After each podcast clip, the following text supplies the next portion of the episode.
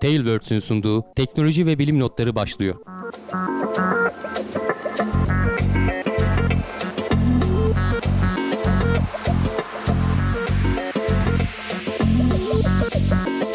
Teknoloji ve bilim notlarına hoş geldiniz. Yine bu haftada karşınızdayız. Ben Hamdi Kellecioğlu. Karşımda Cevdet Acarsoy var. Hoş geldin Cevdet. Hoş bulduk Hamdi abi nasılsın? İyiyim. Sen nasılsın? Seni de sormalı. Ben de iyiyim. Bomba gibiyim diyorsun. haberlerimiz var. Bomba gibiyiz. Gene güzel haberlerimiz var. Evet. Dünyası heyecanlı. Bilim gündemi her zaman Evet. e, heyecan uyandırıyor. bizim Belki için. gelecek hafta falan böyle işte onların yılbaşı tatiline falan gelince biraz daha kısıtlı bir gündem olabilir ama bir yandan da hemen şeyler var. Mesela ocağın başında falan galiba SpaceX'in falan e, yeni denemesi falan olacak. 4 Ocak falan demişler. Öyle bir tarih vermişler. Bakalım onu da ben merakla bekliyorum. Bu Crew Dragon'u deneyeceklerdi. E, Evet. Artık insanlı fırlatmadan önceki ya son birinci ya da sondan ikinci testi falan bu olacak. Hı. Bakalım. Duyurularımızı yapalım istersen. Evet. Ee, bize destek olmak istiyorsanız TeknoSeyir Plus'a abone olabilirsiniz. TeknoSeyir.com bölü abonelik adresinde bütün bilgiler mevcut. Ayda 15 liraya hem teknoloji ve bilim notları gibi videoları hem haftalık gündemi hem de oyun gündemine destek olmuş oluyorsunuz. Aynı şekilde Gelecek Bilim'de Twitch kanalına abone olmak için Twitch üzerinden onlara abone olabilirsiniz. Bu sayede bizim gibi platformları desteklemiş olursunuz. Sizin desteklerinizle ayakta kalıyoruz. Lütfen boş geçmeyelim. Değil mi Cevdet?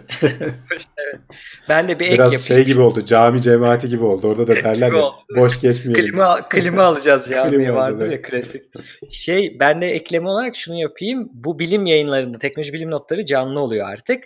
Ee, farkı ne? Canlı şu an izleyen e, bir 40 civarında izleyicimiz var. Artabilir yayın boyunca. Ee, onlardan biriyseniz gele- gerek Twitch'te gerek Teknoseyir e, sitesinde e, oradan bize konuştuğumuz haberlerle ilgili ek bilgi, düzeltme, fikirlerinizi konuştuğumuz haberle ilgili verirseniz biz de onu hemen chat ekranından göreceğiz ve e, onları da yayına katacağız. Dolayısıyla Hı. birlikte bir yayın yapmış olacağız. YouTube'a geçen kaydı da hani sonsuza kadar orada duran kayıtta da sizin fikirlerinizi de eklemiş olacak. Hani sonradan yorumlara da tabii ki yazabilirsiniz ama ben akışını No etkileyeceğim, bir şeyler söyleyeceğim derseniz canlı yayına da bekleriz diyelim.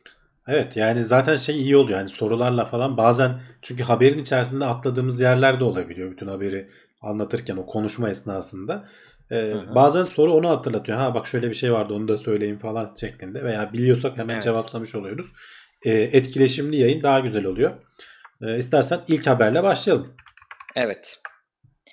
Ee, ilk haber biliyorsun geçen haftalarda da konuşmuştuk. Galiba Titan'da o da. Titan'ın Evet. e, yüzeyinin e, çok detaylı bir haritasını çıkarmıştık ve biz çıkarmadık tabii de bilim insanları çıkarmıştı ve İnsanlık e, olarak orada- dersen biz de çıkardık Evet, diyebiliriz. ve yani. hep böyle nemalanıyoruz değil mi? Sanki çok araştırma yapmış gibi ama e, oradaki dağlar olduğunu, ovalar olduğunu ve e, güneş sisteminde dünya dışında e, sıvı materyal olan yani sıvı denizleri olan gölleri su demiyorum özellikle. Deniz değil de göller olan- göller diyebiliriz. Deniz Diyelim, deyince biraz evet, büyük evet. oluyor. Yani ya da döngüsü olan, sıvı döngüsü olan, metan Evet. döngüsü vardı yanlış hatırlamıyorsam. Yani su değil, Tit- dünyadaki gibi su değil ama metan döngüsü var. Dolayısıyla yer şekilleri falan oluşabiliyor. Ee, bizim Evet. dünyada gördüğümüz işte erozyon vesaire falan gibi yer şekillerine yere şekil veren e, süreçler falan orada da gözleniyor. Bunu gözlemleyebildiğimiz e, tek gök cismi, dünya dışındaki tek gök cismi. E, Evet. Bu haftaki haberin konusu şey, e, bir, bir kişi gene işte biraz böyle fikir jimnastiği aslında. Hani Hı hı. hep şeyden konuşuyoruz işte Mars'ı kolonileştirmek vesaire falan işte Ay'a gidelim orada koloni kuralım falan diye konuşuyoruz.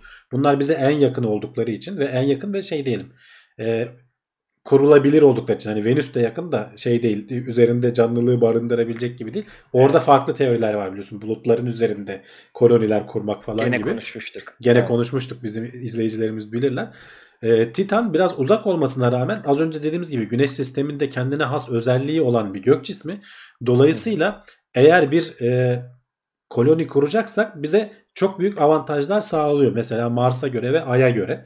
Mesela nedir bu avantajlar dersen bir kere e, kalın bir atmosferi var. Hatta dünyanın e, bir atmosfer işte dünyanın e, deniz seviyesindeki atmosfer basıncı dersek onların e, yanlış hatırlamıyorsam 1.4-1.5 atmosfer falandı. Dolayısıyla mesela Mars'a gittiğimizde falan bizim insanlık olarak en büyük dertlerimizden biri basınçlı ortamı sağlamak olacak. Çünkü Mars'ın ve Ay'ın yüzeyinde e, atmosfer çok at- Ay'da hiç yok, Mars'ta da çok ince. Yok denilebilecek Evet. seviyede. Dolayısıyla bir basınç sorunumuz olacak.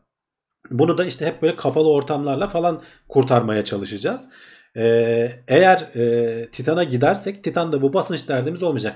Yanlış hesaplamadıysam denizin altında 5 metre falan gibi hani normalde insan vücudunun rahatlıkla dayanabileceği bir basınçta hepimiz yaşayabileceğiz. Yani bir basınçlı elbise giymeden o kalın astronot elbiselerini giymeden e, dışarı çıkabileceksin. Sadece oksijen maskesine ve ısı yalıtımına ihtiyacın var. Isıyı yalıtmak Tabii çünkü çok soğuk. Eksi hani 180 derece falan. Metanın bile sıvılaştığı hatta yer yer katılaştığı bir yerden bahsediyoruz. Ama e, bak neden bahsediyoruz? Yüzeyde metan, etan falan gibi hidrokarbonlar var. Yüzeyin altında e, donmuş bir şekilde suyun olduğunu biliyoruz. Bu suyun oksijenini ayrıştırıp e, kendimizi ısıtacak yakıtı da bol bütün gezegen yakıttan oluşuyor atmosfer dahil. Havaya çok uçurmazsan güzel, tabii kendini yani oksijeni kontrol edemezsin orada havaya uçarsın. Ee, burada da mesela ters var. At- Atmosferde oksijen var ama yakıtı kontrol etmen gerekiyor. Gene havaya Evet. uçuyorsun yoksa. Orada yakıt var, oksijeni kontrol edeceksin. Bu Evet. sayede bunu kontrollü bir şekilde yaparsan ısınabilirsin. Basınç derdin yok. Sadece nefes alabilmen için işte maske kullanacaksın. Hı. Ee, hatta kütle çekimi çok az olduğu için e, aydan bile az. E, bu ve atmosferi çok kalın. Bayağı bildiğin şey diyorlar. e, Kanat kanat takıp, mi? uçabileceksin diyorlar. Yani kanat çırparak bir yerden bir yere gidebilirsin. Yoruldun Evet. kanat çırpamıyorsun. Düşmen düşsen bile yaralanmayacak kadar düşük şey var. E, sınır hız mıydı? Limit hız mıydı? Öyle bir terim vardır biliyorsun. Atmosferde maksimum hızlanabileceği bir cisimler serbest Yere düşüşteyken çarpacağı hız herhalde. Evet. Evet, bir e, biraz o yüzey alanıyla falan da alakalıdır. E, atmosferin kalınlığıyla işte yoğunluğuyla falan da alakalıdır. Limit hız dünyadakinin onda biri diyorlar. Yani çok yüksekten düşsen bile bir şey olmayacak kadar e, az e, bir etkiye maruz kalıyorsun. Ama tabii şeyin etkileri orada da gö- gözlemlenecek. Hani kütle çekiminin olmamasının yan etkileri olduğunu biliyoruz. E, bunda şey e, var. Mars'ta olmayıp Ay'da olmayıp da burada olan şeylerden biri e, bizim dünyanın e, manyetik alanı bizi kozmik ışınlardan koruyor diyoruz. Zararlı ışınlardan koruyor diyoruz. Ayın manyetik alanı yok. E, Mars'ın manyetik alanı yok. Dolayısıyla burada kansere neden olabilecek uzun vadede seni kötü etkileyecek kozmik ışınlara maruz kalıyorsun. E, Evet. Titan'da bir atmosfer çok, çok kalın. Bu kozmik ışınlar kolay kolay geçemiyorlar. Büyük oranda atmosfer filtre ediyor. Bir de Satürn çok büyük e, ve onun bir manyetik alanı var. O etrafında bir Hı hı. e, Onu gölgesinde kalıp herhalde. çember oluşturuyor. Evet seni koruyan bir çember oluşturuyor. Hani bir miktarını o süzüyor, bir miktarını da atmosfer süzüyor. Bayağı azaltmış oluyorsun diyorlar. Hani Mars'ta falan yerleşsek e, alternatif teoriler var ama hani genelde şey diyorlar yerin altına falan yerleşiriz. İşte E, o da çok pratik değil yani Mars'a kadar değil. gidip Tabii tabii. Hı hı. E, yerin altına Evet. yerleşeceksek burada yerleşelim. Yani niye Mars'a gidip yerleşiyoruz yerin altına değil mi? Aynı zamanda bu a- o- atmosferlerin olmama sebebini de hani söylemiş oldun. Yani Mars'la Ay'ın olmama sebebinin düşünülen e, manyetosfer olmadığı için yani onu içinde koruyan bir çekirdek bir manyetik alan yaratmadığı için belki bir zamanlar vardı atmosferi Mars'ın ama e, güneş rüzgarlarıyla o al- o radyasyonunu alıp uçuruldu gidildi. Onu Evet. yerinde tutacak bir e, Evet, şey yani durumu yok. Nispeten kütleleri küçük olduğu için çok fazla tutamıyorlar. Bu özellikle hidrojen falan gibi hafif elementler hemen uçuyor ve atmosferin üst katmanlarına çıkıyor. Ve güneşten gelen rüzgarlar dediğin gibi manyetik alanı falan da yoksa güneş rüzgarları üfürüp e, o atmosferi temizliyor. E, senin gezegenin etrafında bir atmosfer kalmamış oluyor. Dünya bu bakımdan hani özel bir yer. E, çevremizde de pek de fazla göremiyoruz aslında. E, Evet. Ama işte Titan da özel bir yer. E, ve insanların e, bilim adamlarının falan uzun zamandır gerçekten ilgisini çeken bir yer. Hı. Ama gitmesi kolay değil. Sıkıntımız o. Biraz uzak. Yani Mars gibi değil. Yazıyordu yazıda galiba 7 yıl sürüyor gitmesi gibi. Şu an yani şu anki teknolojimizle evet yani o Cassini-Huygens e, sondasından falan bahsediyoruz hep geçmişte. E, onlara baktığın zaman işte o 7 yıldı galiba hakikaten yolculuk süresi. 99'da fırlatıldı, 2006'da mı 2007'de mi ne ulaştı. Hı. E, öyle düşünürsen e, gerçekten de hani o yolculuk boyunca zaten bir de kozmik ışınlara maruz kalacaksın falan. Hani onların çözülmesi lazım. Bunlar Mars'a giderken bile sorun oluyor. Hani Ay nispeten yakın. Ay'a 3-4 günde gidip 3-4 günde gelebiliyorsun en kötü Evet. ihtimalde. Ama Mars'ın ters tarafta yakalanırsan Mars'a gitmesi gelmesi gerçekten uzuyor. Yani 2 yıla kadar falan uzuyor galiba. Ama Evet. yakında yakalanırsan 3 ayda falan gidebiliyorsun. Dediğim gibi hep şeyi söylüyorum şu anki teknolojimizle. Hı hı. İleride teknoloji gelişir, yeni bir şeyler buluruz falan bambaşka bir şey olur o zaman. Gürkay Cengiz demiş ki chatten e, Mars'a yapay atmosfer konuşuluyordu. Gerçekçi bir şey mi bu? Sanırım öyle bir haber yapmıştık Hamdi abi. Bu manyetik alanı biz elektromıknatıslarla da oluşturabiliyoruz. Evet, yani evet. böyle birkaç Ee, test alıp ama- bir mıknatısla bir koruma alanı oluşturulabilir mi acaba gibi düşünülüyordu. Evet. O şey manyetik alan oluşturmak için evet gene kapalı şeyler içerisinde yaşayacaksın. Yapılabilir. Hı. Yani çok da zor değil öyle görünüyor ama. E, izleyicimizin sorduğu bence bu terraforming dedikleri Ha, hadiseyi evet. soruyor bence. Hani Mars'ı İkisi işte birbirine bağlı zaten. Yapsan ve manyetiğini korumasa gene uçup gidecek. tabii Ee, ama o gezegen çapında manyetiği koruyamayız Atmosfer. herhalde. O çok büyük olur ya. E, bizim o haberlerde konuştuğumuz o manyetik alanı koruma kendi hani habitatımızı, yaşadığımız yeri koruyacak Bölümü, kadar. Evet. Öteki türlü gezegen çapında manyetik alan yapmak zor olur. Yani onu becerebileceğimizi sanmıyorum. Ee, şey yaparsak ama hani atmosferi bir şekilde işte Elon Musk'ın falan şeyi vardı. Nükleer bombalarla vuralım. İşte o eritelim atmos şeydeki o kutuplardaki suları falan onlar atmosfer oluştursun. Zaman içerisinde e, ama bu yani biz burada daha bir hafta sonraki havayı tahmin edemiyoruz. Yani öyle bir kaotik bir süreç ki sen orada ne yaparsın öyle Hollywood'da tutardı. Hollywood'a verseydi. yani hayır bu olabilirmiş planlar aslında. var. Çeşitli öneriler sunuluyor. Mesela e, karbondioksit falan değil de çok daha etkili metan gazı falan yayan veya ondan daha da etkili sera gazı etkisi yapan e, gazlarla orayı salın, salalım gazları işte Mars'a. O gazlar ortamı şenlendirsin diye bir şey söylüyorlar ama e, ya bu gezegen ya gezegen koca gezegen öyle düşün. Yani çok kolay bir iş değil. Hayal yani. Oraya gidip e, yerin dibine e, altına yerleşmek falan daha mantıklı veya küçük habitatlar kurmak daha mantıklı. Hani günün birinde belki çözülecektir ama ne zaman çözülür bilmiyorum yani. Evet. Buradan da bu hep konuşuyoruz işte e, o radyasyon, e, kozmik radyasyon, güneş rüzgarları e, bunlar çok önemli. Tam ondan bahsetmişken de Parker Solar Probe vardı. E, bu Parker isimli bilim insanının adıyla e, verilmişti ve güneşe gittiğinden bahsetmiştiniz birkaç kere. Evet. Güneşe en yakın e, yaklaşacak cihaz aynı zamanda insan yapımı en hızlı obje Evet. e, e, çünkü oldu. güneşe yaklaştığın zaman e, düşmemen için hızını koruman gerekiyor, arttırman gerekiyor. E, Evet. Şu an galiba evet yani planlanan bu değildi ama zaten sonuç olarak güneş insan yapımı en hızlı e, araç oldu güneşin etrafında Evet. dolaşan. Evet. Dediğin gibi çok yaklaşıyor. Ee, bunun için özel önlemler falan almışlardı. Biz hani e, bunu önceki bölümlerde ayrıca konuşmuştuk. Ama asıl bu haberde konu olan şey buradan ilk datalar geldi ve artık değerlendirilmeye başlandı. Ee, makaleleri çıkmaya başladı makaleleri ve çıkmaya başladı. Aynen. 5 tane önemli bulgu sıralıyorlar. Hatta bir videosu da var NASA yapmış. Yani e, ye- yeni yeni artık o al- al- veriler hep alınıyordu tabii de hani onu yorumlayıp oradan Evet. Bir şeyler çıkarmak ama güneşle ilgili hatta yıldızlarla ilgili çünkü bu kadar yakından görebildiğimiz tek yıldız Tek- güneş şu anda. Tek yıldız evet. Evet bununla ilgili yeni bul- bulgular var. Onları istiyorsan sayalım. 5 tane Evet, yani e, bir kere öğrenmişiz? e, şu en önemlisi çok karmaşık. Düşündüğümüzden çok daha karmaşık bir yapıya sahip. Bu Hmm. güneşten çıkan e, ne denir dalgalar işte manyetik alan vesaire falan. Bu manyetik alanın nispeten düz hareket ettiği işte yavaş yavaş sönümlense de dünyaya falan gelene kadar düz olduğu hareket ettiği düşünülüyordu ama e, Hı. gözlemlenene göre bazen böyle ters hareketler yapabiliyor. Sebebi belirsiz. E, düz giden bir dalga düşün bir anda böyle ters dönüp geri geliyor falan. Evet. Bunun tam olarak neden kaynaklandığını bilemiyorlar. Ee, bunlar ilerideki araştırmalarda falan şey olacak. Ekrana Hı. görüntüleri gelir. Ee, bu videoyu da ayrıca haberin içinde görebilirler. Ee, merak ediyorlarsa izlesinler. Burada NASA Çok kendisi de anlatıyor. En çok şaşırtan bulgu o yani giderken bir anda böyle Bak şu kıvrılıp anda evet şu anda ekranda dönmesi. görüldüğü gibi. Böyle bir kıvrılıyor geri gidiyor. Ee, Evet. En ilginç şeylerden bir tanesi bu. Ee, bulgulardan bir tanesi bu. Hı. onun dışında e, şey e, güneşin kendi etrafında e, güneşin kozmik e, toz bulutları falan bütün evrenden bize yağıyor. E, güneşin sıcaklığından bunlar e, buharlaşıyorlarmış. Dolayısıyla güneşin etrafında yaklaşık 5.6 milyon kilometrelik bir alanda e, tozdan arındırılmış bölge. Biraz güneşin ittirmesi Evet. de var tabii o güneş rüzgarlarıyla falan. E, tö- tozdan arındırılmış bölge e, olarak bahsediyorlar. E, Evet.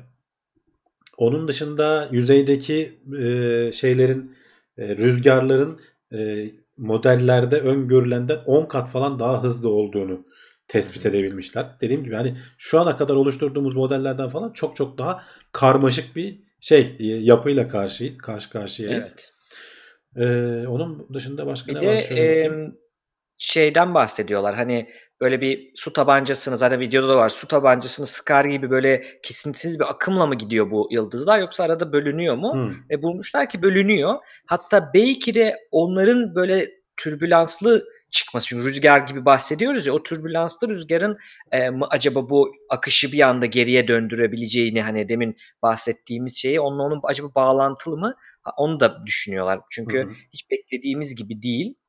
e, bir, bir diğer deyişiyle. Evet. Ya burada önemli olan az önce senin dediğin gibi yani yakından gözlemleyebildiğimiz tek yıldız olduğu için e, çok önemli veriler. Yani bu en yakından az önce söyledik ulaşabilen araç bu. E, 2020 yılının Ocak ayının sonunda falan galiba e, daha da yakından geçecek. Hı hı. Şu ana kadar olan en yakın halini alacak. Bunun için işte özel bir tasarım yaptılar. Ön tarafına falan güneşe çok yaklaştığı zaman aslında şey yapıyor. Yani kendini koruma moduna alıyor. E, o Hı hı. ön tarafındaki o e, şey e, güneşten gelen zararlı şeylerin cihazlara zarar vermesini engelliyor. E, özel bir tasarımı var. E, Bir ilginç haberler. bir şey var önünde. Evet. Evet. İlginç E, haberler yani- gelmeye devam edecek Parker Solar Probe'dan.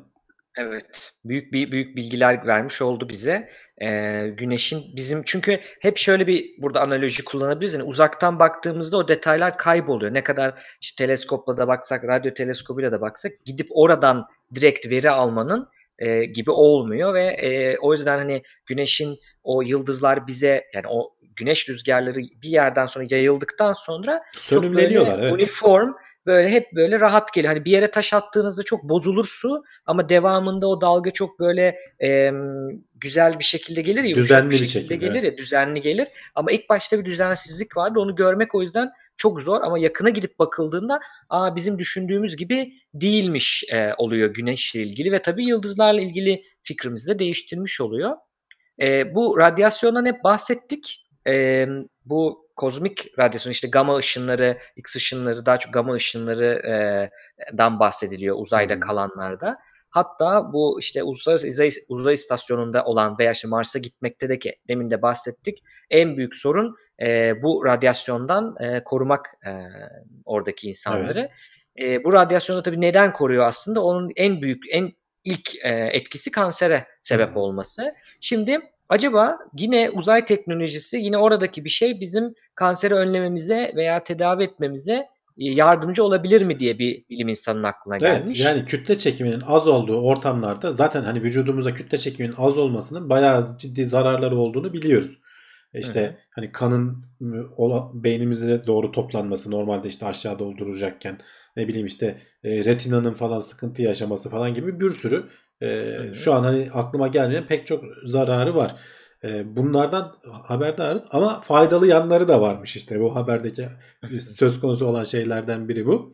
E, kanser hücrelerinin e, oluşmasını kütle çekiminin az olması ciddi oranda engelliyormuş.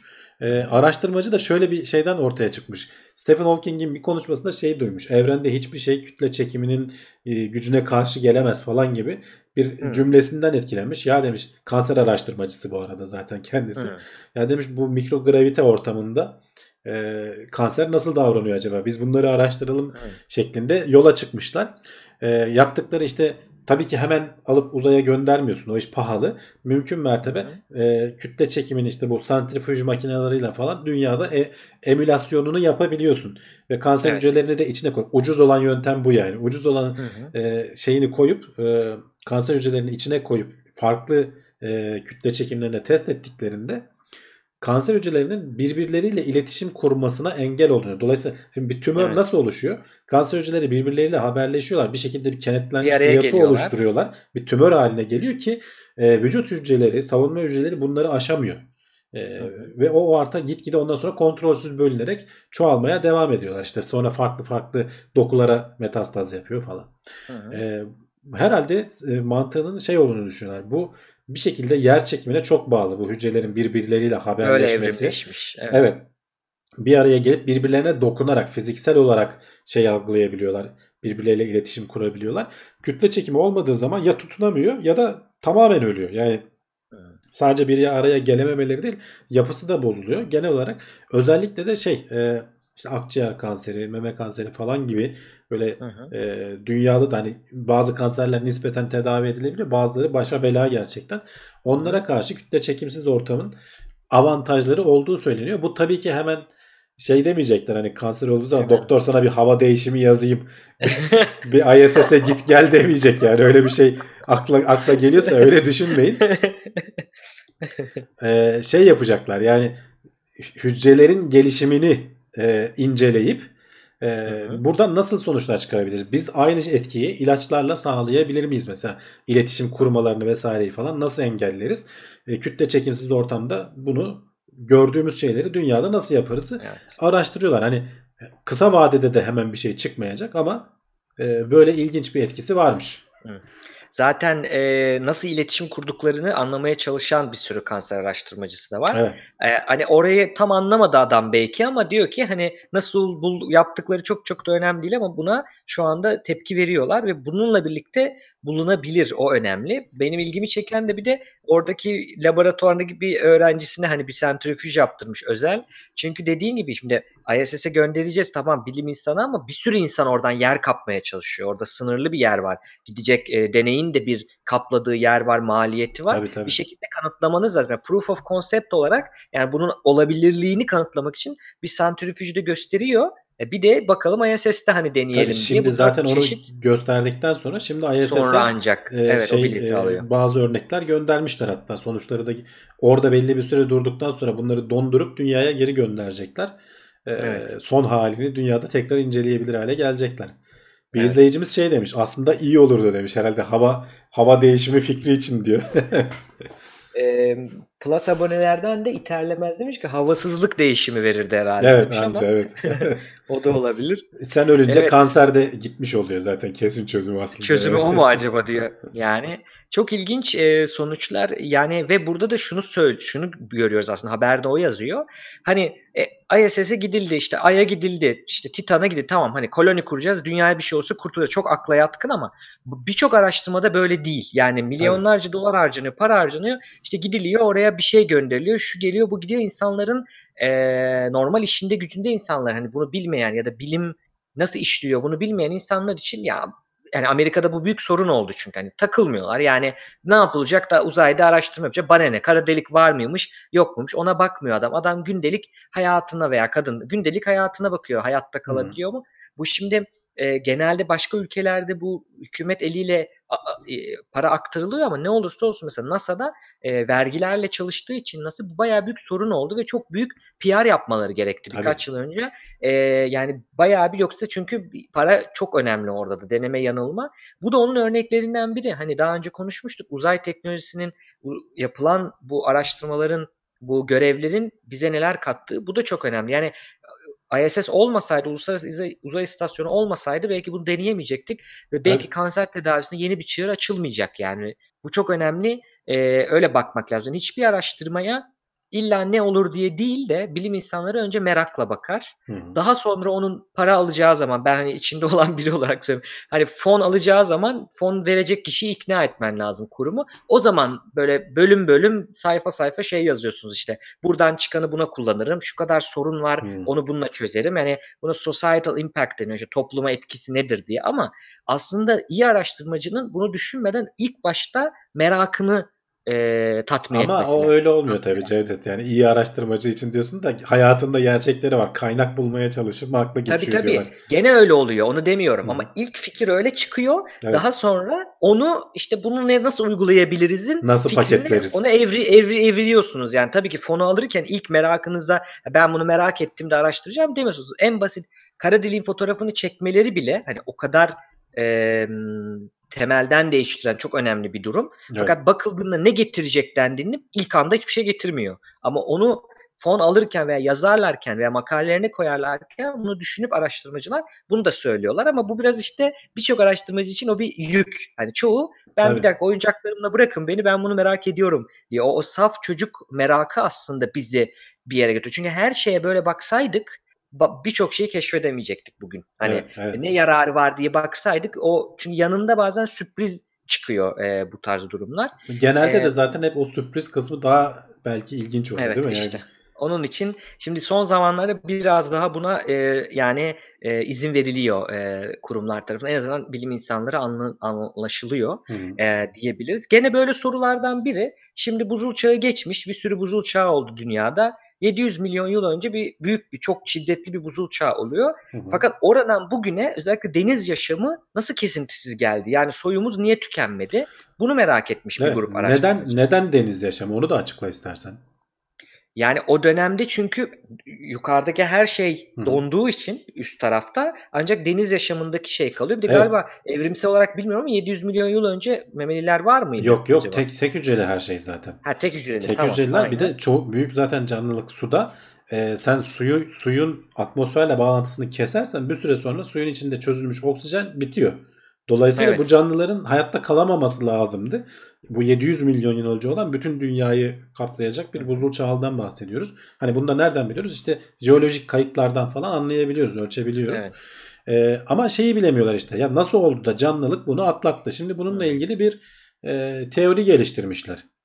Bir önceki teori neymiş bu arada onu da söyleyeyim. Hani e, yüzeyde bazı noktalarda buzlar eridi. Küçük ya da böyle alçakta kalan yerlerde böyle gölcükler gibi şeyler oluştu. Hı hı. Onun içinde kalanlar hayatta kaldı sonra büyük sulara karıştı gibi bir teori varmış ama öyle düşündükleri gibi değil. Tam tersine zamanında bu buzul glacial deniyor. Buzul değil mi Türkçesi aslında? Büyük Evet, evet, buzul buzul. alanları. O buzulların içerisinde e, böyle baloncuk şeklinde oksijen e, bölümleri kalıyor. Odacıklar kalıyor. Hı hı. Daha sonra bunlar suyla temas ettiğinde erirken o içindekileri suya bırakarak e, suyun oksijen seviyesini yerinde tuttuğunu Evet, yani düşünüyorlar. Ee, özellikle işte bu şeylerin e, erime her yerde olmuyor. Bazı yerlerde küçük küçük bölgelerde bazı yerlerdeki erimenin hayatı bir şekilde e, canlı tuttuğu, e, canlıları orada hayatta tuttuğu e, tahmin ediliyor. Tabii ki gene bu da bir e, tahmin, bir hipotez, bir simülasyon. Hiçbir zaman e, muhtemelen de doğru anlamıyla bilemeyeceğiz. Ama e, şeye bakarak bu sonuca varıyorlar. E, demir elementinin gene işte dediğim gibi o jeolojik kayıtlara girmiş demir, demir elementinin yapısına falan bakarak e, bu sonuca varıyorlar. E, neden demir dersen de muhtemelen e, bu paslanma, Oksitlendiği oksitlendiği, için için, evet yani herhalde onunla alakalı bir şey olsa gerek. İlginç yani sonuçta Çok ilginç bir çalışma bu da. Yani böyle canlılık bir kere- cıncığından evet ya canlılık bir kere bir yere girdiği zaman e, ortaya çıktığı zaman neredeyse her türlü zorluğu aşıyor yani öyle görünüyor. Evet. Bir, birisi demişti şimdi hatırlamıyorum kimin dediğini ama e, canlılık ya da yaşam ölümcül bir hastalıktır diye. Bir nevi öyle yani baksana Evet. bir türlü durduramıyorlar gibi olabilir. sonunda da ölüyorsun diye. Sonunda da ölüyorsun evet. Ee, bir sonraki habere geçersek aslında birazcık işte uzaydan başladık. Ee, sağlık haberlerine baş, ba- bahsettik işte canlılık vesaire derken yine gelecekte çok önemli e, bir payı olacak yapay zeka ile ilgili konuşalım. Bunun haberlerini yaptık. Yapay zeka sonuçta özellikle daha doğrusu yapay zeka diye bir kategoriye sokmayayım ama makine öğrenmesi Hı. algoritmaları e, özellikle bizim verdiğimiz büyük veriden besleniyor. Bizim training setlerine işte onu Evet, eğitir, set var. eğitirken kullandığın e, setlerdeki o datalardaki e, şeyden e, besleniyor özelliklerden dediğin Nasıl. Evet. yaptığını bilmiyoruz. O kapalı kutu ama e, şey çok önemli. Benim veri verdiğim veriyi de o kadar büyük veriyi de çok dikkat edemeden verebilirim ve onu da insan oluşturuyor o veriyi de. Evet. Dolayısıyla bir önemi var aslında. E, bu haberde de buna bakmışlar. Evet biz bunu daha önce konuştuk yani birkaç e, şeyle gündeme geldi bu. E, şu anki yani yapay zeka ile uğraşan veya işte aktivistlerin diyeyim e, bu konudaki en büyük e, korkusu bu yapay zekanın hani insanlığı öldürecek vesairesi falan değil. Yani robotlar gelecek bizi yok edecek hikayesi değil bu. E, bu Evet. aletin bizim yanlılıklarımızdan e, beslenerek geliştirilirse e, sonuçlarının da kötü olacağı. Mesela bunun benzer örnekleri yaşanmıştı. Şimdi bazı Amerika'da şartlı tahliye davalarına bazı yapay zeka robotlarına baktırıyorlar. E, devletin hakikaten anlaşmalı olduğu firmalar var böyle. Önden Hı. seni bir değerlendiriyor. Genelde muhtemelen son kararı hakim falan veriyordur ama önden seni bir değerlendiriyor ve senin çıkıp çıkmaman gerektiğine karar veriyor. Ama bu datayı nereden alıyor? Önce sen bu yapay zekayı eğitmen lazım. E, elde olan hazır şartlı tahliyelere bakıyorsun. Emsal kararlara bakıyor. Emsal kararları buna yüklüyorsun. Bu da oradan öğreniyor. O öğrenme kısmında senin az önce dediğin gibi kara kutu kısmını içini bilmiyoruz. Nasıl öğrendi, nasıl bir yapı oluştu da sonucu veriyor bilmiyoruz. Öğrendikten sonra biz girdiği veriyoruz. Öteki taraftan çıktığı alıyoruz. O arada ne olduğunu bilmiyoruz dediğim gibi. Ve sonradan baktığımızda da gerçekten doğru çıktılar alıyoruz. Yani bu yapay zeka çalışan bir şey. Veya makine Evet. öğrenmesi diyelim. Bunlar e, farklı şeyler ama genelde yapay zeka bir üst tanım olduğu için hep onu söylüyoruz. Hı hı. Ee, ama işte bizim yanlılıklarımızdan etkileniyor. Bu olmasın diye e, yapay zekanın da farklı farklı pek çok algoritması var. Yeni bir Evet. algoritma uzmanlar bu konunun uzmanları yeni bir algoritma üzerinde çalışıyorlar. Buna da Seldonian algoritmimiz demişler. Seldonian da şeyden geliyor. Isaac Asimov'un Vakıf serisinde Harry Seldon diye bir ka- kahraman var. Bak senin ilgini çeken psikotarih uzmanı. Çok Ee, ilginç değil mi? değil mi? Evet. Okudun mu bilmiyorum. Ee, nasıl bir Kitabı okumadım ama Seldonian olunca araştırdım. Yani e, ma- mat- matematiksel modellerle o toplumun ne, nasıl davranacağını bulmaya çalışıyor. Evet. Doğru hatırlıyorsam. Evet. E, çok önemli ve orada da hani o onun görüşü gibi burada da Seldonian koymaları çok önemli. Çünkü hakikaten büyük çapta kullanıldığında e, bizim yanlılıklarımızı şey yapabilir. Yani toplumu şekillendirebilir Evet. aslında o yapay zekanın. Yani bir de şey diyorlar hani bu şeyin uzmanları e, firma mesela şey diyor. Kardeşim makine yani yapay zekadan iyi mi bileceksin? O karar verdi. Evet. Yani onun Evet, arkasında evet. saklanabiliyor. Veya ya bunun içeriğini aç kaynağına bakalım dediği zaman da e, bu endüstriyel sır diyor. Kapalı, açamam evet. diyor. Evet. Şimdi evet. o zaman bir çıkmaza giriyoruz. Yani bunun bir çözüm olması lazım. İşte bu algoritmalar eğer zaten oradan yola çıkmışlar. Bu algoritmalara sen şey verebiliyorsun. Belli sınırlamalar verebiliyorsun. Mesela burada ya haberdeki örnek şu. Diyor ki işte mesela insülin pompasının çalışmasını yapay zekaya öğretiyoruz. Ama ona öyle bir Optimize sınırlar etsin. getiriyoruz ki evet yapay zeka optimize edecek. Ama sınırları şu. e, hastayı e, şeker şekerini çok düşürmeyeceksin veya çok arttırmayacaksın. Veya başka sınırlamalar da getirebilirsin birden fazla. Buna uygun algoritmalar tasarladıkları için e, daha doğrusu bu Seldonian algorithms dedikleri bu tarz şeyler alabildiği için e, veya mesela şeyde gene örneklerinden birinde bir sınıftaki öğrencilerin not ortalamalarını hesaplamış. Hesaplamaları istenmiş ama şeye dikkat ederek diyorlar. Ka- kadınlarla erkekler arasında ayrım yapmadan bunu hesaplayacaksın. Normalde yaptığında Normalde çünkü, yapıyor çünkü, bileyim, evet. Matematikte fen de çünkü sonuçlar öyle veya işte yaklaşım öyle. Öyle bir yanlılık Hı hı. var. Bir bakıyor er- yani erkeklerin daha fende ve matematikte daha yüksek not alacağını öngörüyor mesela Evet. al- algoritma. Yani yanlışı devam ettiriyor gibi bir durumu e, var. Aslında çok güzel bir yere değinmişler Hamdi abi. O kadar güzel bir nokta yakalamış ki araştırmacılar. E, neden dersen bu e, yapay zeka ile ilgili benim alanımda bile geçen öyle bir doktora pozisyonu görmüştüm. Bir iki ay oluyor. E, şöyle bir sorun var. E, yapay zekayı yapan araştırmacı, dizayn eden araştırmacı var. Bir de bunu satıyorlar şirketlere kullanması için. Hı hı. Şirketteki kullanıcı kendi işini çok iyi biliyor ama o yapay zekanın nasıl çalıştığını ya da ona ince ayarlar yapmayı bilmem ne onları bilmiyor. Bilmiyor. Burada bir büyük bir kopukluk var. Araştırmacı da şeyi bilmiyor ama. O sattığı alanın ne olduğunu bilmiyor. Datasını kullanıyor gibi düşünüyor. Yani uzmanı değil.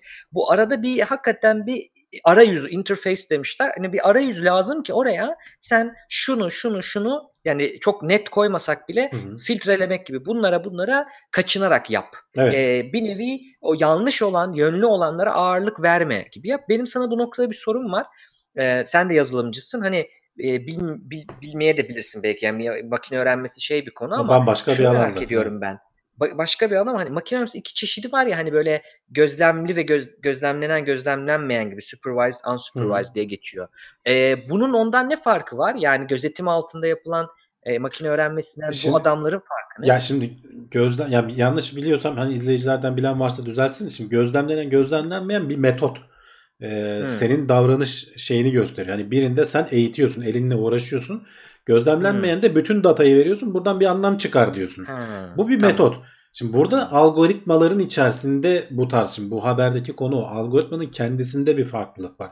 Hı. Belli sınırlamalar getirebildiğin nasıl yapıyor ayrıntısına değinmemişler tabii ama e, mantığı bu şekilde. Yani algoritmanın o yapay zekanın da farklı farklı yüzlerce algoritması var bu arada. Hani tek bir tane yapay zeka diye bir şey yok. Farklı farklı yaklaşımlar var. Orada da hani çok teknik anlamda farklı sorunlar var. Onların farklı çözümleri var. E, farklı bilim adamlarının uyardığı, uy- uyguladığı diyelim, bulduğu. E, hepsi her yerde doğru sonuç vermiyor. Bazı bazı şeyleri kullanman gerekiyor. Bazı şeylerde öteki iyi çalışıyor falan.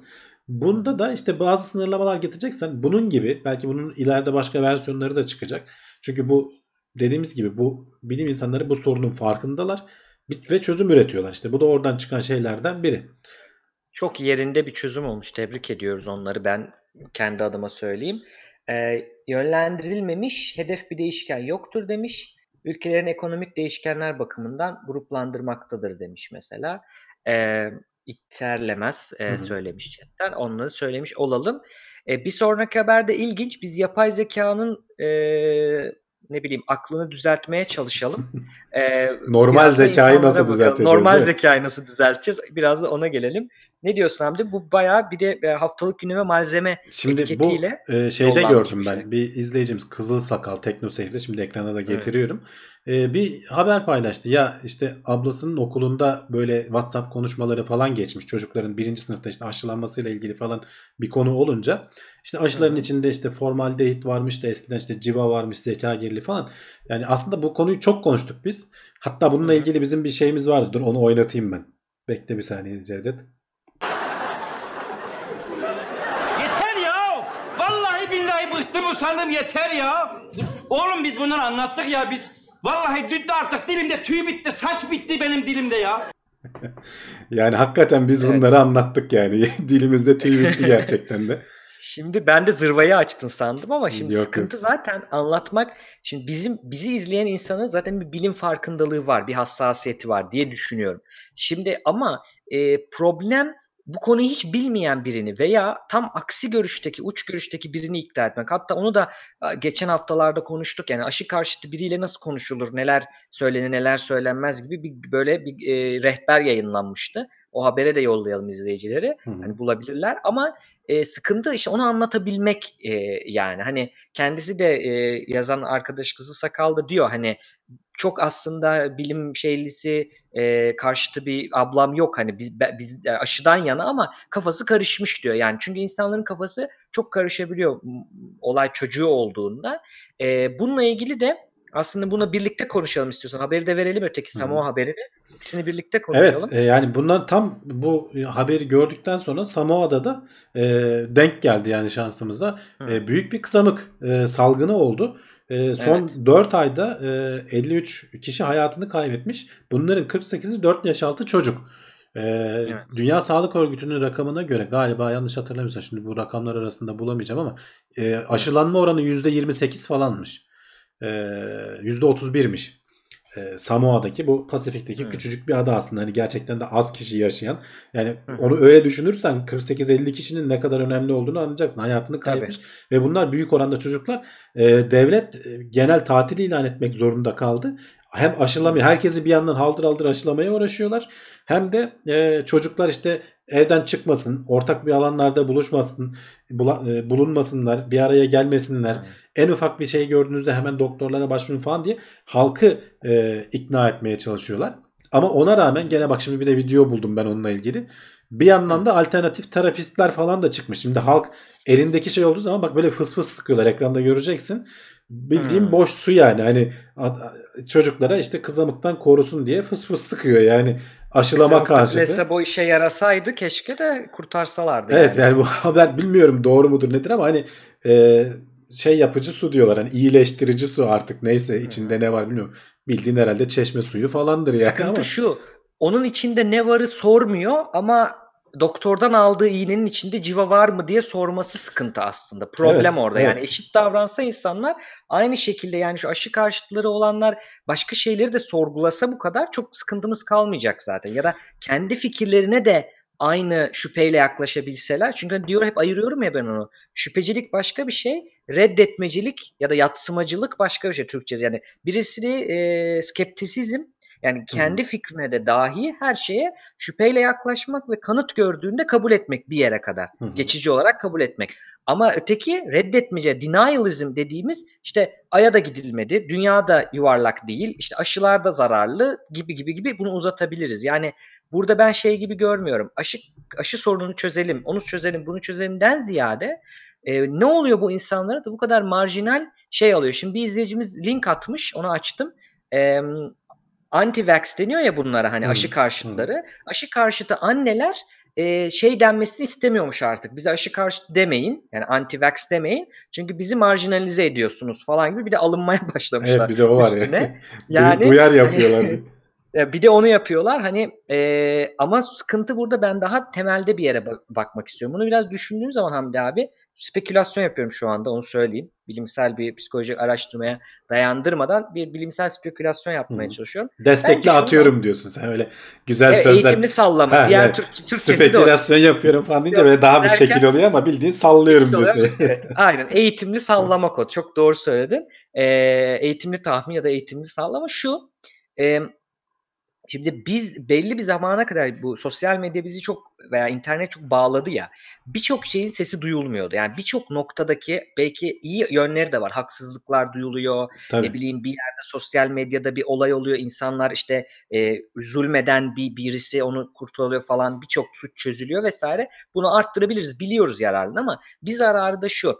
Şimdi her medya türü dünyada bir yere kadar edite ediliyor. Yani bir kitap bastığın zaman en kötü yayın evi bile olsa bir editörü bir bakıyor yani. Evet. Daha iyilerinde daha zor basıyorsun. Aynı şekilde dergiler, televizyon. Yani ben bugün televizyon kanalı açtım, yayın yaptım diye bir şey yoktu ama şimdi var. Yani şimdi YouTube'dan, Twitter'dan, bizim yaptığımız işte Twitch'ten yayın yapabiliyorlar ve Hı hı. diğerleriyle eşit noktadalar. Oraya çıkıp çıkmama gibi bir izin yok aslında. Evet. Şimdi insanlar diyebilir ki işte insan hakları ifade e, ama Rütük ne oluyor? Yani bizdeki Rütük de her ülkenin başka kurumu var. Onlar niye çıkıp televizyonda bir e, lisans iptal edilmeden hani aşı karşıtlığını savunamıyor? Demek ki orada her şeyde olduğu gibi bir e, toplumsal sözleşme orayı bir regüle etmemiz lazım. Fakat bu sosyal medya bir anda olmadı ya. Zamanla geliştiği için Evet. özellikle yasa koyucular da yaşlı olduğu için yani alınmasınlar. Buna şey yapamadılar. Yani takip edemediler aslında. Bu şekilde düzenlenemedi ve problem şu. Her şey çok duyulduğu gibi bu tarz konuşmalar da çok duyuluyor. Evvelden adam şey diyordu yani "Cık, acaba aşı zararlı mı? Yani sorayım doktora da fikrimi alayım okey diyeyim derken şimdi bir bakıyor ki onun gibi düşünen yüzlerce Aynen. insan var. Doktora Sürekli- soruyor, fikrini alıyor ama yapıyor? internetteki şeylere inanıyor işte ekstra Evet. gelen. E, ve onlar bir de işte şey oluyor böyle yakalayıcı fikirler oluyor. Seni yakalıyor Hı bir yerden. Bu komplo Evet. teorilerinin öyle bir şeyi var. Duygulara Yani, yöneliyor. Aynen. Korkularımıza yöneldiği için yakalıyor. Yani hep Evet. söylüyorum ya negativity bias diyoruz. Yani olumsuz bir bilgi olumludan hep akılda kalır, hatırlanır ve önemsenir. Çünkü hayatta kalmayla önemli. Evet. Şimdi şey gibi söyleyeyim sana. İşte aşı oldu ve çocuğum artık e, kızamık olmadı. Bunun bir noktası yok ki hani ne bileyim aşı oldu ve kızamık geldi ve olmadığını görmüyorsun. göremiyorsun. Çok evet. olmayan bir şey evet koruyor ama göremiyoruz. Ama öteki civa varmış ve işte otistik olmuş. İşte formaldehit varmış şu olmuş. Bu çok daha spesifik kalıcı bir bilgi akıllarında. Ya Problem aslında bu, bunları hakikaten o. çok anlattık. Yani o baştaki video buna çok Evet. iyi. Ya yeter ya diyesim Aynen. geliyor yani. E, o yüzden şeyi paylaşalım ve bence hani geçelim bu konuyu artık. Hani Yalan Evet. Savar'ın ben o makalelerini hep paylaşıyorum.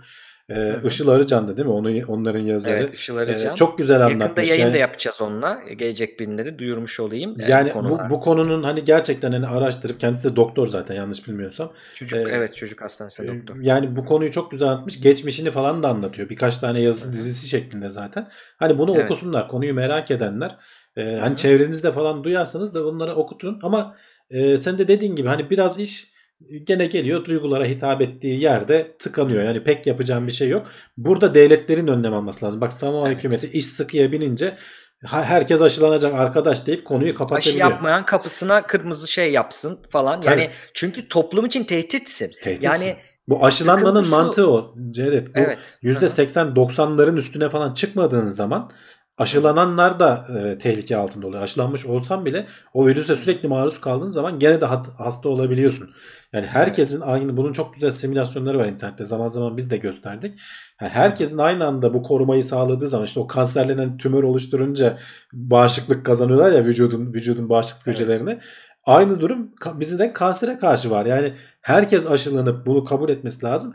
Ben kendi kafama göre aşılanmayacağım diyememesi lazım. Yani devletlerin burada önlem alması lazım. Zaten genelde de öyle oluyor. İş sıkıya Evet. bindiği zaman ama işte bak burada 50 kişiye yakın 48 çocuk ölmüş. 53 kişi toplamda.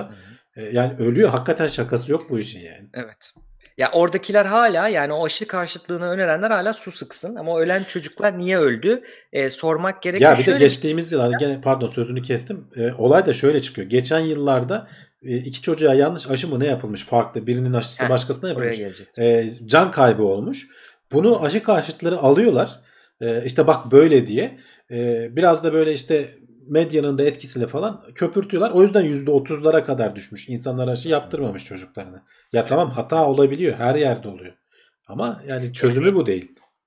Bu çok önemli. Şimdi zaten Kızıl Sakal demiş e, ablası ikna olmuş zaten. Problem yok ama hani gene soranlar yani formaldehit ve civa ile ilgili o linki de koyduk. Yalan Savar'da Işıl Arıcan açıklamış ne gibi oldu ve diyor ki evet içinde şey var formaldehit var ama formaldehit o kadar az var ki onun içinde 10 kat daha az. Neyden? Yeni doğan bir çocuğun kendi kanında doğal olarak dolaşandan 10 kat daha az var aşıda. Yani bir kere Ya bu anlamda. Fakat o- şöyle bir şey var. Her aldığın maddenin belli yan etkileri var. Burada şöyle düşünsene. Ben hep aslında biraz çözüm o. Bugün Twitter'a bir şey yazdım Hamdi abi. Burada da söyleyeyim. Hani daha çok kişiye ulaşsın. Dedim ki ya bu reddedicilerle işte düz dünyacılar bilmem nece komplocularla ilgili kendi yöntemleriyle savaşamaz mıyız diye düşünüyorum. Yani şey desek olmaz mesela. Ben de bir e, dedikoducu benim o kadar gücüm yok tabii onu çıkaracak kadar ama şöyle bir dedikodu çıkarsam mesela işte bu aşı karşıtları aslında e, sallıyorum işte bu alternatif tıpçıların lobisinin faaliyetidir. Rockefeller tarafından desteklenir efendim. Bu büyük bir komplodur. Buna düşmeyin. Bunlar işte izli bir tarikat ve sağlığımızı bozmak için e, bir anda türediler falan gibi bir hani anladın mı? Komployla Evet, evet, komployla mı komplo. savaşacağız bilemiyorum. Bel- belki daha etkili olur. Daha çok yayılır yani. Onların seviyesine inmeyelim diye. Bilmiyorum ama hani çünkü o o level'da o kadar e, gidiyorsa belki de o olacak ama şöyle bir şey söyleyeyim. En güzel seçenek şu. Öyle yapan birine bir de şunu da diyebilirsiniz. Evet sen sorguluyorsun. Her şeye kolay kolay inan. Çünkü altta yatan psikolojik faktör daha önce de söyledim. Ne? Siz kandırılıyorsunuz. Düz dünyada da öyle. O kadar açık bir şeyde bile. Olay o. Siz kandırılıyorsunuz. Ben kanmadım. Yani o kendiyle ilgili bir şey ya. O zaman şunu diyebiliriz. Tamam kandırılmıyorsun o zaman araştır. Hani kendi fikirlerini de doğrulamaya değil yanlışlamaya git. Şimdi bizim chatimizde de bir video atmak isteyen bir izleyicimiz var. Bir UFO videosu olduğu iddia ediliyor. Orada hani onu kanıtlamak için değil de o kendi videonuzu yanlışlamaya uğraşmanız lazım. Evet. Öyle bulunuyor çünkü. Ama işte Bir de o onu- o normal kritiği insan davranışı öyle değil ya. Yani e, işine gelen şeye hemen atlıyorsun. Öyle bir yanlılığımız İşine da geleni var. de sorguluyor. Yani aşıyı Evet. sorguladığı kadar şu gelen bilgiyi sorgulasa hani bir formaldehit diye bir Google'a yazsa mesela atıyorum onu diyen o ablasına söyleyenler bir yazsa mesela bulacak zaten formaldehitin kanda da olduğunu Evet. atıyorum ya da ne kadar olduğunu. Evet dediğin gibi bunun sonu gelmez. Bunları anlattık. Bir sonraki haberle devam edelim istersen. Ee, evet bir sonraki haber. Kızdım ben de. Ama ya o baştaki o video gibi ya. Ya yeter ya bunları anlattık ya. Dilimizde tüy bitti artık. Yeter yani. Uzatmaya gerek yok yani. Ama e, sonuçta yapacak bir şey yok. Hani hakikaten yeri geldikçe tekrar tekrar söylemekte fayda var.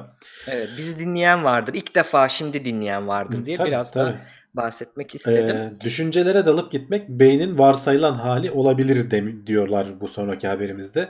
Tam olarak nedir Evet. bu Cevdet?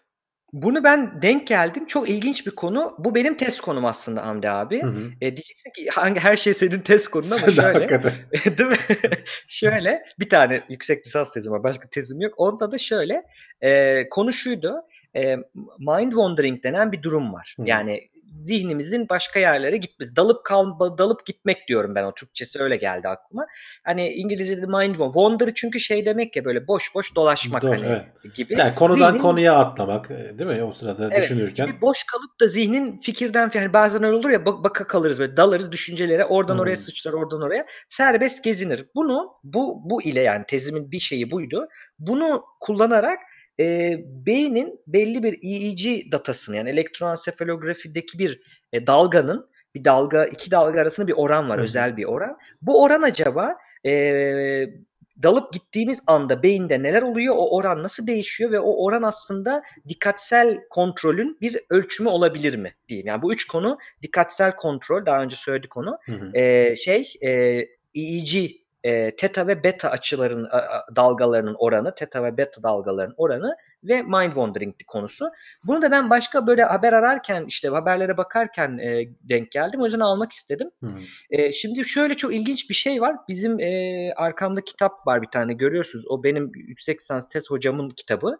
Orada da bahsediyor aslında. Beynin Default Mode Network diye bir ağı var. Şimdi be- belli beyin ağları var. Bunu keşfediyorlar. Bak şurada iki makale göstereceğim. Sadece ismini göstereceğim. Şurada. Neymiş bu? 2012'de. Burada bak Serendipitous Discovery of Brain's Default Network diyor bu Hı. makale. Çok ilginç. Bunu şans eseri buluyorlar Hamdi abi. Demin bahsettik ya. Başka bir şey araştırırlarken normalde çok düşük frekanstaki salınımları e, gürültü diye eleriz tamam mı EEG'de veya başka ölçümlerde. Bu adamlar da bunu elerken diyorlar ki ya burada bir, bir şey var ya bunu eleme, elemeyelim de bir bakalım. Hatta bu araştırmacılar içinde bir Türk bilim insanı da var. Adını şimdi bulursam söyleyeceğim. Zerrin Yetkindi galiba doğru hatırlıyorsam. Hı hı. Ee, çok önemli, çok büyük bir buluş çünkü bu. Ve şeyi buluyorlar. Aslında beynin belli ağları var, beyin ağları dediğimiz ve bunlar sürekli aktif. Yani uyanıkta, gecede ne yaparsa hiçbir şey yapmazken aktif. Çünkü şeyi buluyorlar. Diyelim ki sen bir resme bakıyorsun. Güzel işte arkadaki loblar yanıyor, işte bir şeyler oluyor orada görüyorsun falan Hı. öyle anlatayım. Onlar aktifken hiçbir şey yapmazken bunlar gidiyor. Bir başka network, bir ağ acayip aktif hale geliyor hiçbir şey yapmazken. Buna default mode network ağı diyor. Yani beynin varsayılan hal ağı. Boşlukta kaldığı zaman beyin buraya geçiyor. Şimdi bunu bir sürü şeye bağlamışlar. Neye bağlamışlar? Bildiğimiz default mode network. İşte hem kendinle ilgili böyle bir içgörü yapıp ne olduk, ne ol- neydik, ne olduk, işte nasıl bir insanım, iyi miyim, kötü müyüm bunda. Geleceğini düşünürken, bazı anılarını tekrar hatırlarken, hani dalıp gittiğimizde aklımıza bir şey uçuşur gelir ya mesela. Hı hı. Bunların hepsiyle alakalı olduğunu bulmuşlar. Bu son haberde öyle bir, öyle bir altyapı yaptım. Son haberde şu e, aslında zihnimizin bu kadar gidip böyle dalıp gitmesi bir bakım mekanizması olabilir diyor. Hı. Yani bunun yaratıcılıkta e, bizim beynimizin kendini bakım yapıp toparlamasında çok önemli faktörü var. Genelde çünkü şu ana kadar bilimde şey bakılıyordu. Dalıp giden insan işte ADHD gibi, hani dikkat eksikliği gibi böyle bir kötü bir şey olarak gözükürken aslında bunun iyi bir şey olup olamayacağını düşünüyorlar. Hatta benim tezimde de öyle çıktı. Beklediğimiz gibi çıkmadı. Yani dikkatsel kontrolü kötü olan insanların daha fazla e, dalıp gitmesini bekliyoruz değil mi? Hani hı, bir, hı. bir şeye odaklanamıyor da dalıp gidiyor. Öyle çıkmadı mesela bende de. Biz de böyle açıkladık. Çünkü tam tersine ben onu ararken öyle çıkmadı ve tam tersine alakası yok çıktı. Yani dikkati çok iyi kontrol edebilir ama e, dalıp gittiği için belki bakımı yaptığı için dikkatini iyi kontrol ediyordu olabilir. Yani Hı. böyle bir durum ortaya çıkıyor. o yüzden beynimizin varsayılan hali bu olabilir. Bilmiyorum çok karışık mı Belki ama. belki de bu olabilir evet. Yo çok Evet. karışık anlatmadın. Güzel anlattın aslında. Kendi konun olunca zaten araştırdığın konu olunca yıllarca değil mi? Bütün ayrıntıları Evet. bir anda aklına geliyor aslında. Teta Evet, dalgaları, beta dalgaları vesaire falan. Onların Evet. oranları falan. Ee, sana gerçekten bir şey ifade ediyor. Onların ayrıntılarına girmek lazım ama ayrı program olur o zaman. Biz Evet, bu evet. kadarla şimdilik yetinelim. Ee, sıradaki habere geçelim istersen. Evet. Ee, sen oku istersen başla. Ben şu Evet. haberi açayım bir yandan. Şöyle haberimiz bir sonraki haberimiz de e, yine gene bir bulgu. Hep diyoruz ya korelasyon sebep sonuç değildir. Bu da ona Evet. çok güzel örneklerden biri ama vi- videosunu da hemen gene koyalım onun da. Treni durduran adam değil mi? evet. Ee, bu sefer ne? Ne Şimdi bulmuşlar? yıllar içinde hep korelasyonel araştırmalarda şu bulunuyor Hamdi abi. Fakir insanları daha çok kalp krizi geçiriyor. Hı. Bunu buluyorlar. Fakat hep diyoruz işte sebep sonuç değil. Peki ne sebep oluyor? Onu araştırdıklarında çok ilginç bir şey buluyorlar Hamdi abi. Uyku, uykusuzluk ve uyku kalitesi. Çünkü ba- basitçe hani bu bayağı da bu arada 111 bin kişi üzerinde yapılmış Evet evet. neredeyse. Yani bu aslında tek bir araştırma değil. 7 8 farklı araştırmanın toplanmış veri setlerini incelemişler. Hani bize de genelde bazen böyle konular geliyor. Meta analiz diyoruz ya hep. Evet e, yani toplanıp 111 bin yani bayağı büyük bir veri seti aslında ve Avrupa Hı hı. çapında e, %13.4 e, ilişki bulmuşlar. E, hı. kalp hastalıklarıyla e, ne denir iş iş bulma durumu veya işte fakirlik Hı hı. durumu hani gelir seviyesi diyebiliriz. Ama erkeklerde daha belirgin istatistiksel olarak anlamlı şey erkeklerde var. Kadınlarda aynı sonuca ulaşamıyorlar. Onu da şey diye açıklamışlar. Okudun mu orayı bilmiyorum. Ee, zaten ev işlerinden falan kadınlar zaten stres altında. Ee, bir de iş e, stresi üzerine eklenince sonuçları o kadar değiştirmiyor olabilir gibi bir açıklama yapmışlar. Bu bir hipotez Evet, yani. onlar spekülasyon işte hep Evet. dedim yani boş düşünmemek lazım onları. Bilimsel spekülasyon kıymetli de olabilir.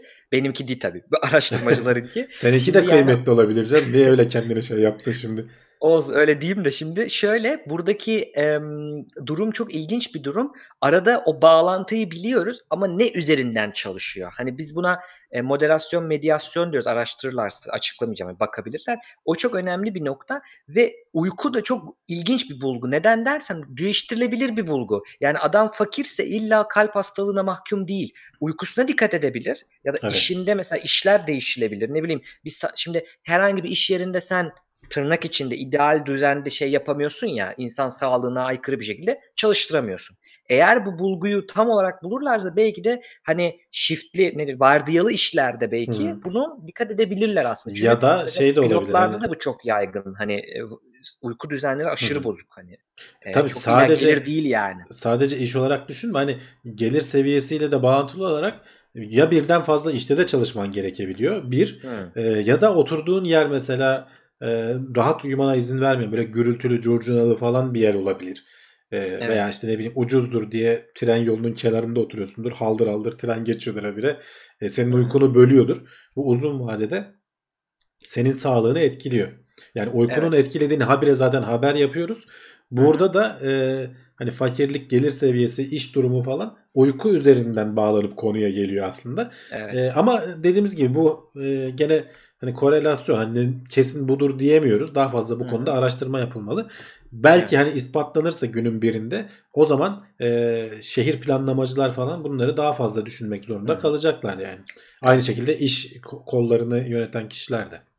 Evet. Bu yani o bulgular hiçbir şey yaramıyor değil. Bir böyle bir etkileri de ileride olabilir. Biz mesela dinleyenlerimiz için ben onu böyle bir ihtiyaç hissettim. Bir önceki araştırmada evet varsayılan hal tamam da ne, ne demek bizim için derseniz şöyle bir şey. Çok dalıp gidiyorsanız bunu ben dikkatsizim kötü bir şey gibi düşünmeyin. Bunun bir fonksiyonu olabilir. Hani bu Hı. demek aslında araştırma. Bu araştırmada e, uykuyu bir daha vurgulayalım. Çünkü şöyle bir algı var Hamdi abi. E, yani aa işte sen e, gece şu kadarda yattık çok işte tavuk gibi erken yatıyorsun. Sabahta kalkamadın. Bak ben dün gece 3 saat uyudum ama işte işimin başındayım falan gibi böyle cümleler duymuşlardır. Yani az uyuyup yine de ayakta olabilmek, yapabilmek ya da az uyumak genel olarak böyle bir ne bileyim e, bir üstün bir şeymiş gibi gösteriliyor ya. Hani Hı. aslında bunun da çok dikkat etmemiz lazım. Doğru değil.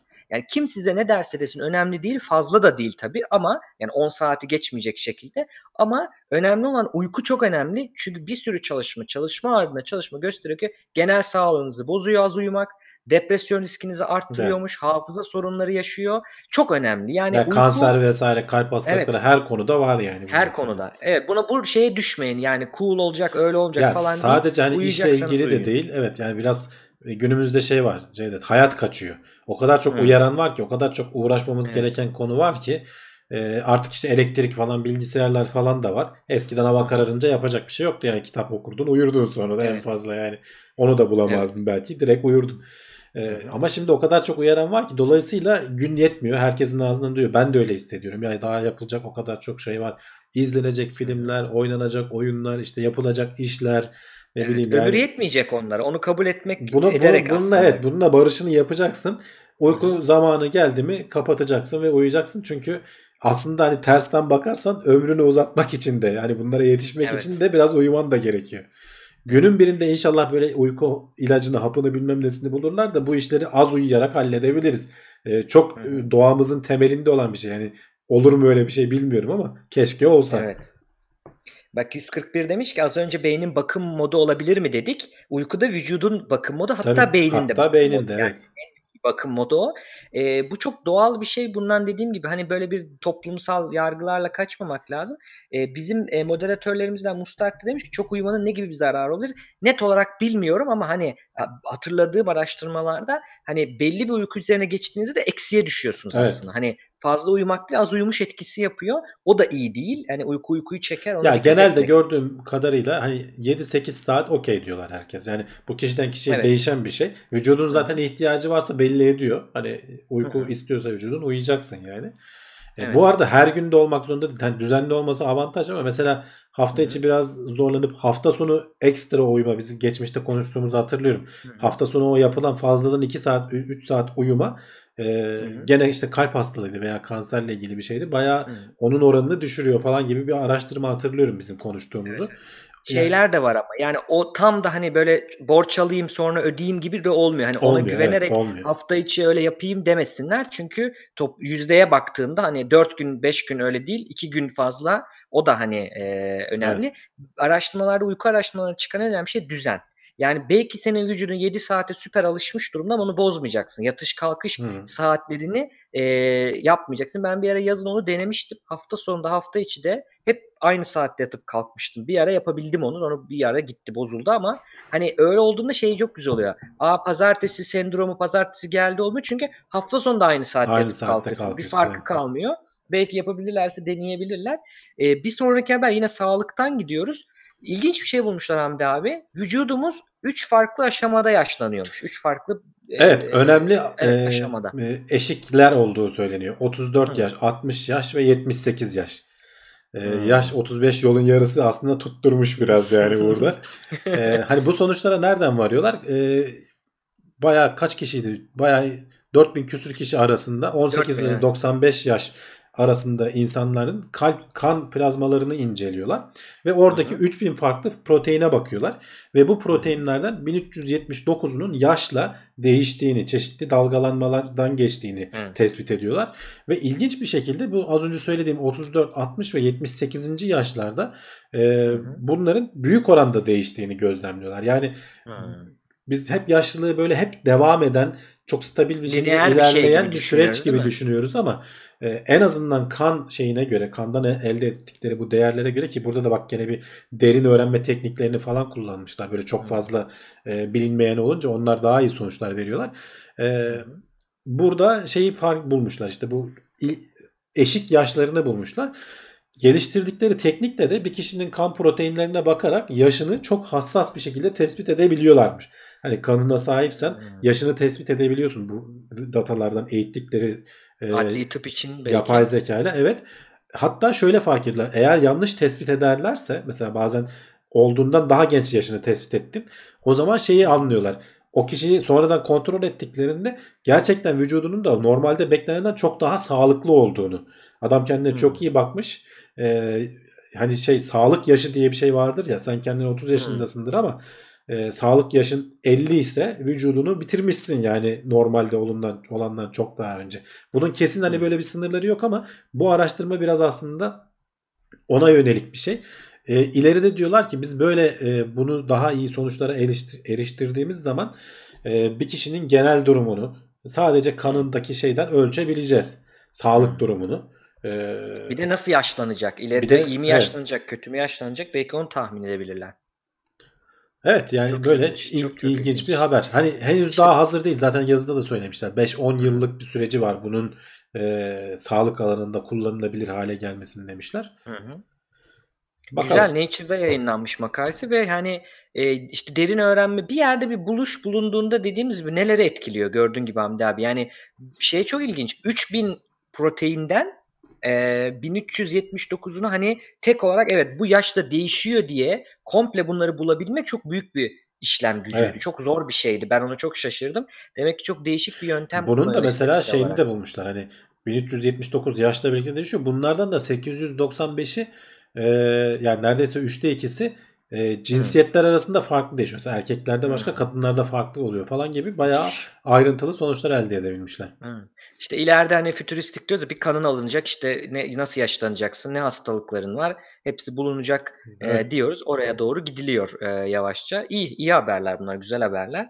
E, sonda da komik bir haberle bitirelim. Komik de değil de yani yüz gülümseten bir haber. Niye komik olsun Aslında, ama aslında şimdi- şaşırtmadı değil mi yani?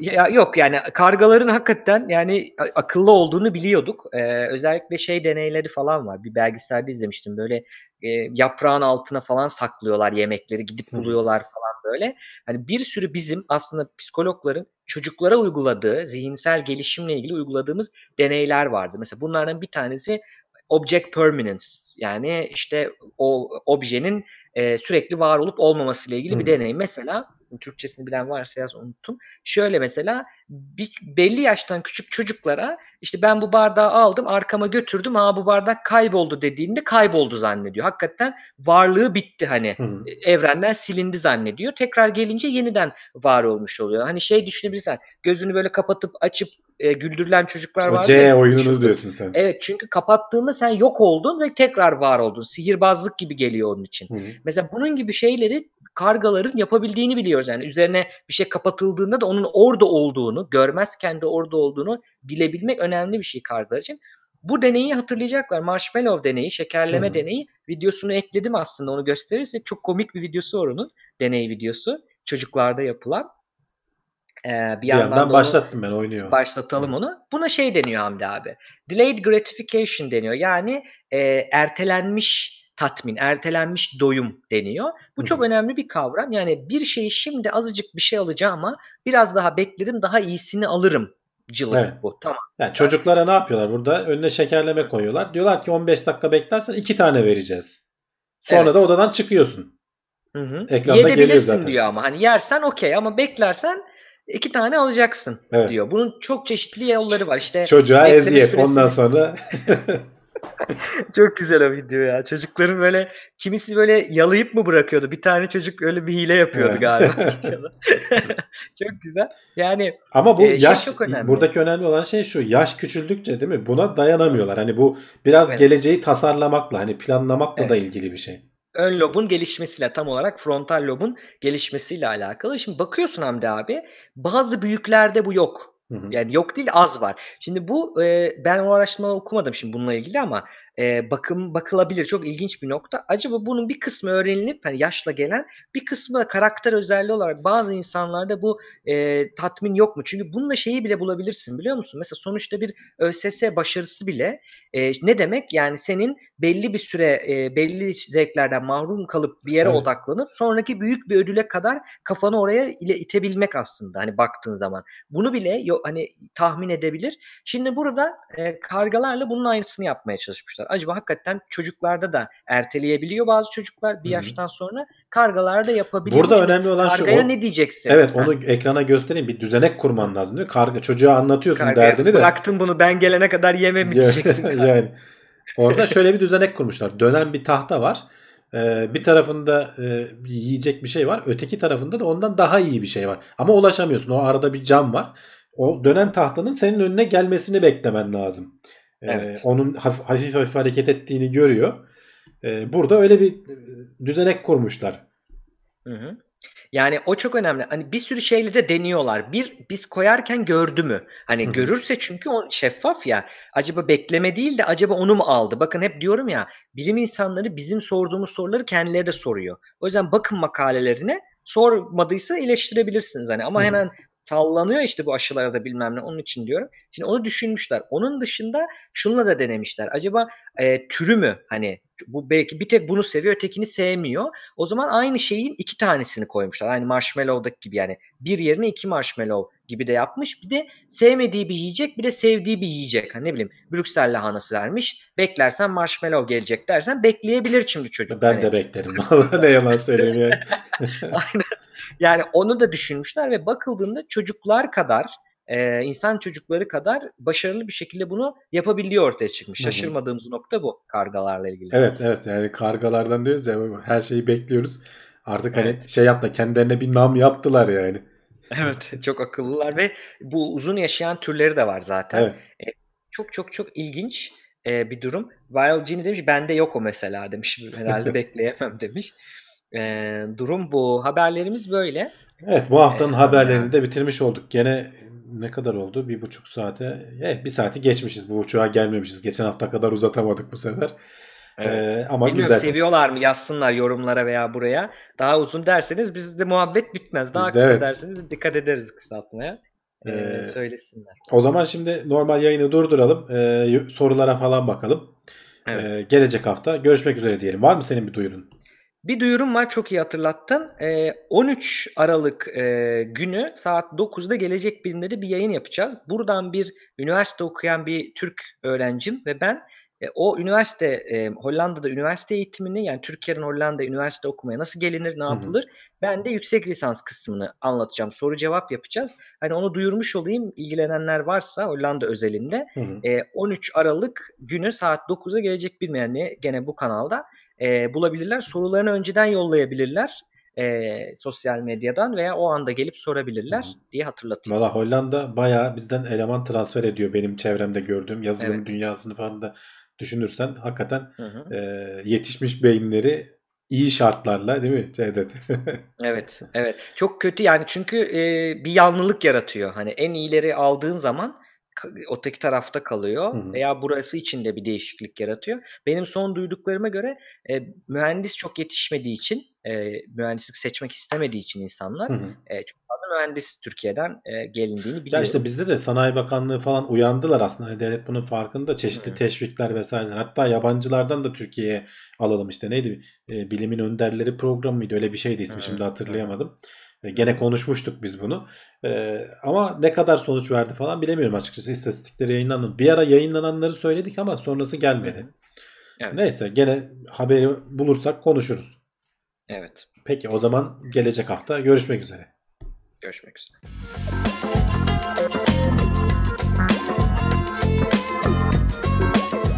Tailwords teknoloji ve bilim notlarını sundu.